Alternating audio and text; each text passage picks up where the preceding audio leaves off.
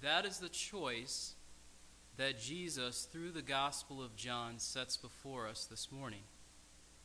In the passage that was read a few moments ago, it ended with these words Many other signs Jesus also performed in the presence of the disciples, which are not written in this book, but these have been written so that you may believe that Jesus is the Christ, the Son of God, and that believing you may have life in his name.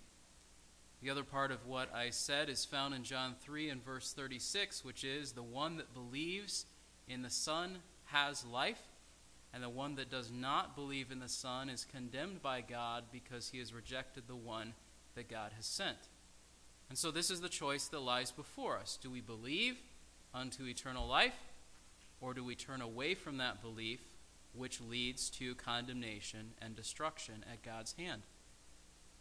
In this passage, John chapter 20, we, th- we see several different examples of what belief looks like. We see belief that follows after a kind of rationalization that tries to explain these events in normal human terms. We see belief that follows after only the briefest glimpse of a sign that the resurrection has taken place. We see belief that took a, another appearing of Christ himself before it was made real. But in all of these cases, we see genuine belief.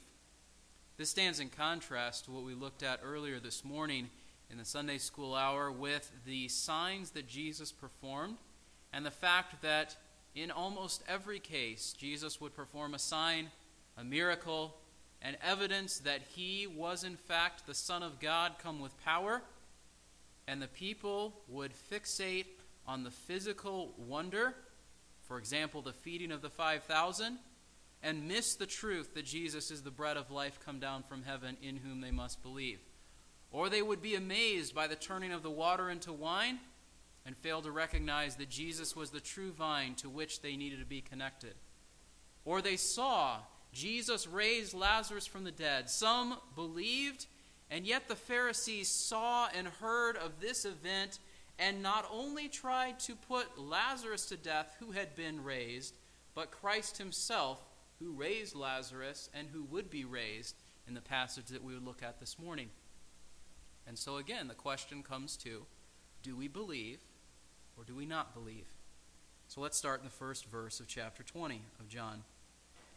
Mary comes to the tomb, sees the stone taken away. What is her first thought? Her first thought is the body of Jesus has been stolen. Now, there were a couple of things that would argue against this having been the case. The first thing is that a heavy stone had been rolled over the mouth of the grave to prevent such activity. The second thing is that the Pharisees, fearing that the disciples would roll the stone away and steal the body of Jesus and claim that he had been raised, had posted a guard. And yet, when Mary comes to the tomb, the stone is rolled away, no guard is to be found. We read in the other Gospels the reason for this is that an angel appears, the stone is rolled away, the guards flee in fear, both of the angel and of what will take place when they find that the tomb has been empty, that they were commissioned to guard. Mary comes to the tomb and assumes that someone has stolen Jesus' body. We know this from verse 2. She says this to Peter and the disciple who is not named, but who is John. They have taken away the Lord out of the tomb, and we do not know where they have laid him. So her first response is there has to be some reasonable explanation for what has taken place. Her story sort of brackets the account of Peter and John. Peter and John go running up to the tomb. They look into the tomb, and they look to see what has taken place. John arrives first and looks in and sees the linen wrappings lying there. Peter arrives second, actually goes into the tomb and sees not only the wrappings but also the um, things which had bound Jesus' head. Now, to understand what's going on here, uh, we have to understand what it says at the end of chapter 19, where it says Joseph of Arimathea, being a disciple of Jesus but a secret one, for fear of the Jews, asked Pilate he might take away the body of Jesus, and Pilate granted permission. So he came and took away his body.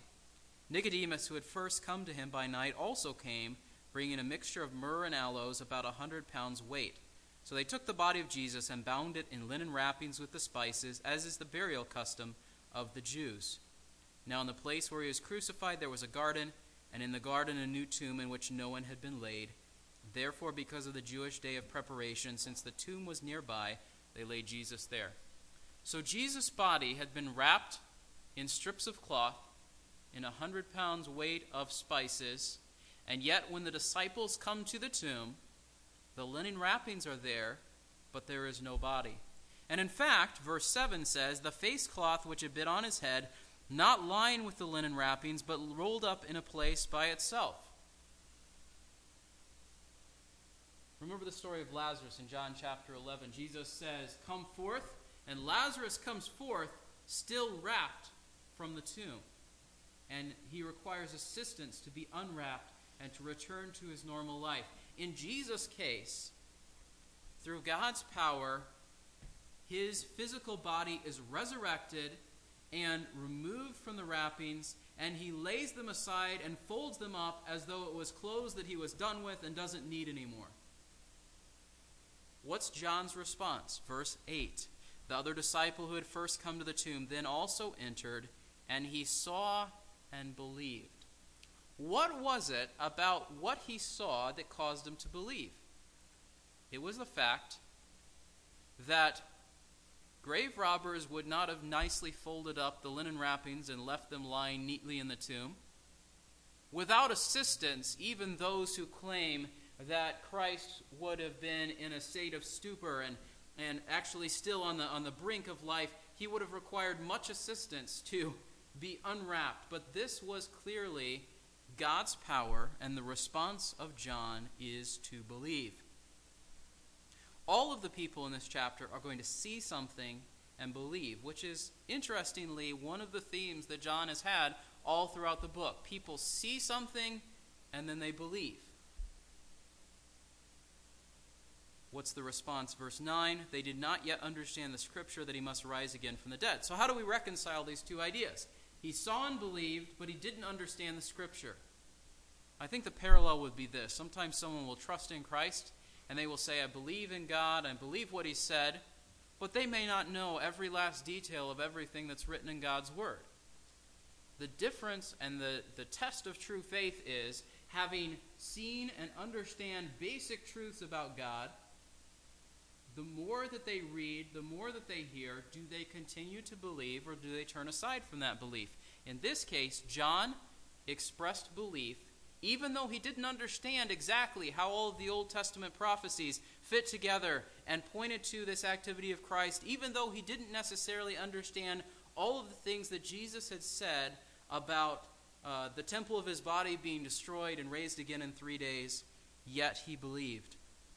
The disciples go away, but Mary, who has apparently come back to the tomb, perhaps seeking to find out what has taken place, is weeping in the garden outside the tomb. She stoops and she looks into the tomb and she sees two angels in white sitting there. They say to her, Why are you weeping? She said, Because they have taken away my Lord, and I do not know where they have laid him. Again, she is fixated on this idea that some human activity can explain what she sees in front of her. John sees it and sees it as the hand of God. She sees it and thinks there must be a reasonable explanation for this. Verse 14 When she had said this, she turned around and saw Jesus standing there and did not know that it was Jesus. Jesus said to her, Woman, why are you weeping? Whom do you seek? Supposing him to be the gardener, she said to him, Sir, if you have carried him away, tell me where you have laid him and I will take him away. Jesus said to her, Mary. She turned and said to him in Hebrew, Rabboni, which means teacher. Jesus said to her, Stop clinging to me, for I have not yet ascended to the Father, but go to my brethren and say to them, I ascend to my Father and your Father, and my God and your God. Mary Magdalene came, announcing to the disciples, I have seen the Lord, and that he had said these things to her. She sees Jesus in the garden, but she does not at first recognize him. I think that there are two reasons she does not recognize him at first. The first reason is that she wasn't looking for him there. She is still thinking there has to be some explanation for where the body of Christ has been taken. We see this by her statement at the end of verse 15 if you have been the one who, at the directive of the owner of the garden, have carried him to another place, let me know, and I will take his body and bury it in honor. What was the other reason? I think the other reason we find in 1 Corinthians chapter 15. There is a connection and a similarity, and yet there are subtle differences between the body of one who has not yet been raised and the body of one who has been raised. Paul speaks of this in 1 Corinthians 15 a body that is corruptible, a body that is raised incorruptible, a body that is mortal, a body that is raised immortal by the power of God. For these two reasons, she did not recognize Jesus at first, and yet, when he says her name, something about the way that he says it and his speech to her, she recognizes who he is, and she responds to him and says, Rabboni, dear teacher. And it seems that she falls to the ground and is clinging to his feet, much as we see the account earlier with the, the, the washing of his feet with hair and the, the putting on of perfume on his feet. And he says, Stop clinging to me, for I have not yet ascended to the Father, but go and tell the others what you have seen. And she obeys. What is her statement? I have seen the Lord.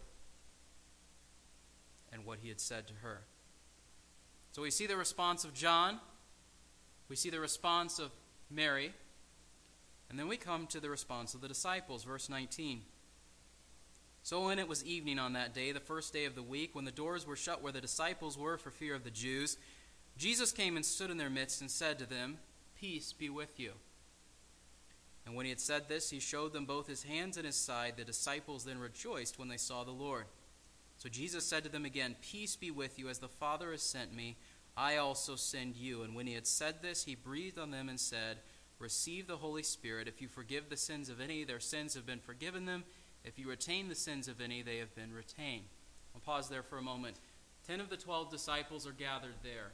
Judas has gone and overcome with shame and grief, has committed suicide because of the horror of his betrayal of Christ.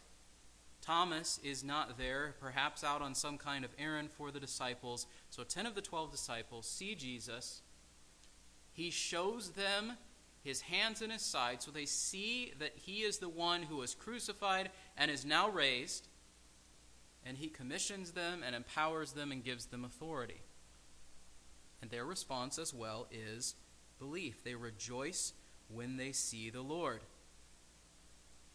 Verse 24 says this But Thomas, one of the twelve, called Didymus, that is the twin, was not with them when Jesus came. So the other disciples were saying to him, We have seen the Lord. But he said to them, Unless I see in his hands the imprint of the nails, and put my finger into the place of the nails, and put my hand into his side, I will not believe. Mary was seeking a rational explanation. John believed with the barest of proof. Thomas wanted definitive certainty that Jesus was raised. And before we condemn him, consider the fact that the other disciples had seen the proof that Thomas was asking for, but he was not present to see it. Jesus appears again the next week, verse 26. After eight days, his disciples were again inside, and Thomas with them. Jesus came, the doors having been shut, and stood in their midst, and said, Peace be with you.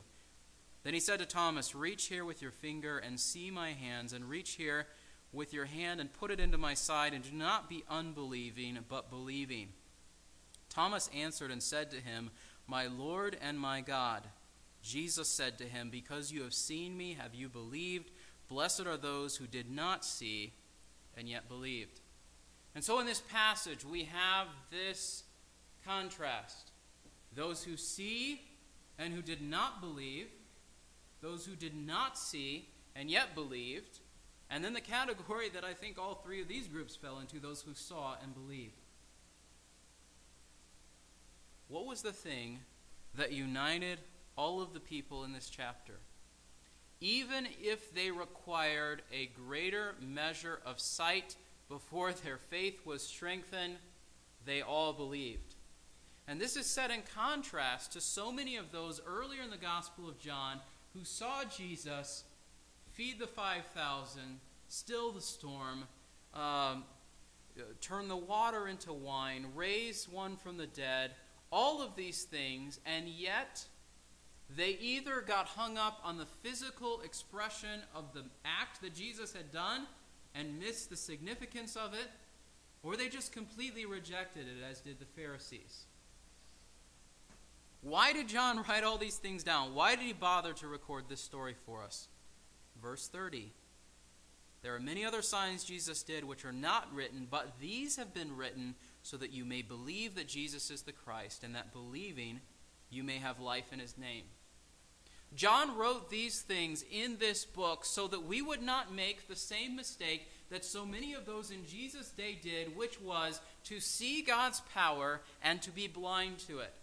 Jesus heals the man born blind, and the Pharisees say, Who could have done this? And he shows them who did it, that it's Jesus. They reject Jesus' power, and Jesus says, You are blind. And they said, But we're teachers of everyone. And he says, But you have rejected the light of the world, and so you are blind. You are condemned. You are in your sins.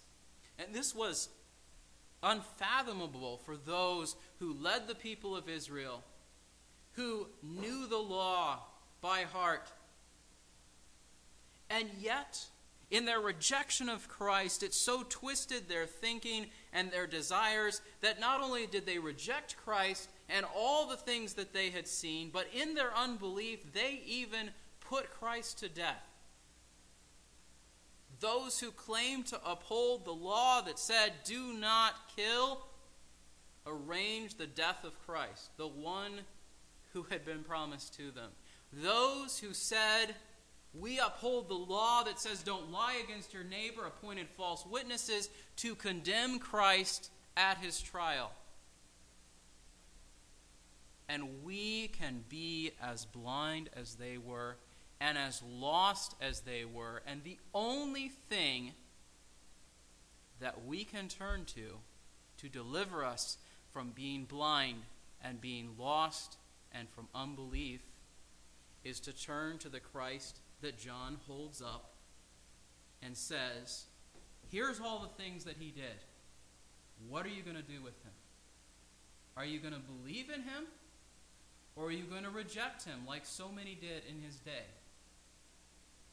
If you believe, you will have life. What does that life look like? That life looks like John 17, 3, a knowledge of God in a personal relationship at the present time. This is eternal life, that they may know you, the true God, and your Son, whom you have sent. It is also the promise that we will be raised as Christ was raised. We all face death. People around us die. People we love die. Sometimes we try to comfort ourselves and say, well, this person is in a better place, or we'll see them again someday, or those sorts of things. That is only true if you have this belief. Apart from belief in Christ, there is no resurrection. Apart from belief in Christ, there is no forgiveness of sins. Apart from belief in Christ, there is no hope in the face of death. But as Paul said in 1 Corinthians 15, but now is Christ raised, and if he was raised, we who believe in him will likewise be raised. And so again, we're confronted with this question. These things were written so that we would believe. Do you believe? What does that belief look like?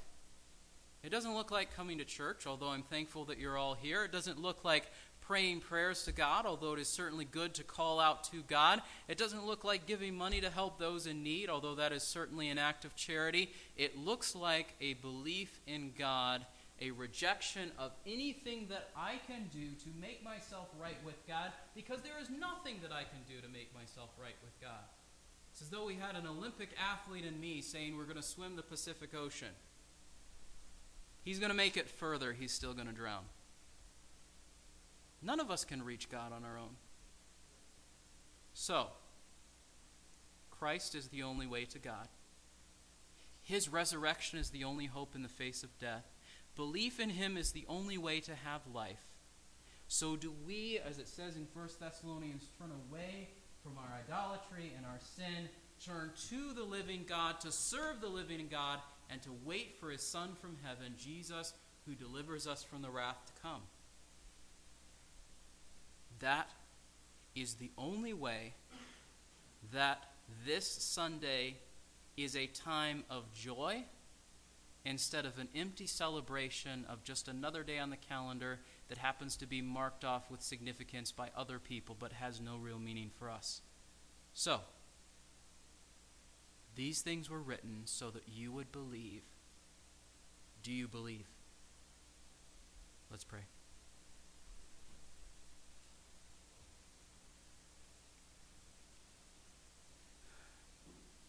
Lord, we may find ourselves like Mary, seeking a rational human explanation for what is, in fact, a supernatural event. We may find ourselves like Thomas, wanting to see some sort of sign or proof that what is being said is true.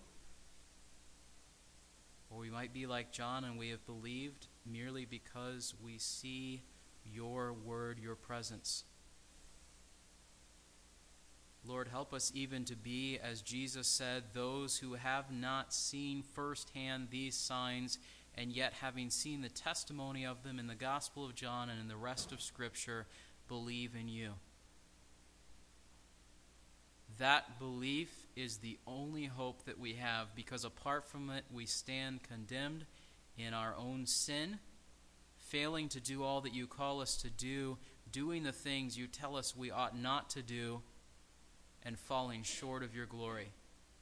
But in Christ, we can find forgiveness. In Christ, we can find life. In Christ, we can find hope, and we can and will someday share in that resurrection. Lord, I pray that that would be where all of us are this morning, trusting in you, looking for that day of resurrection.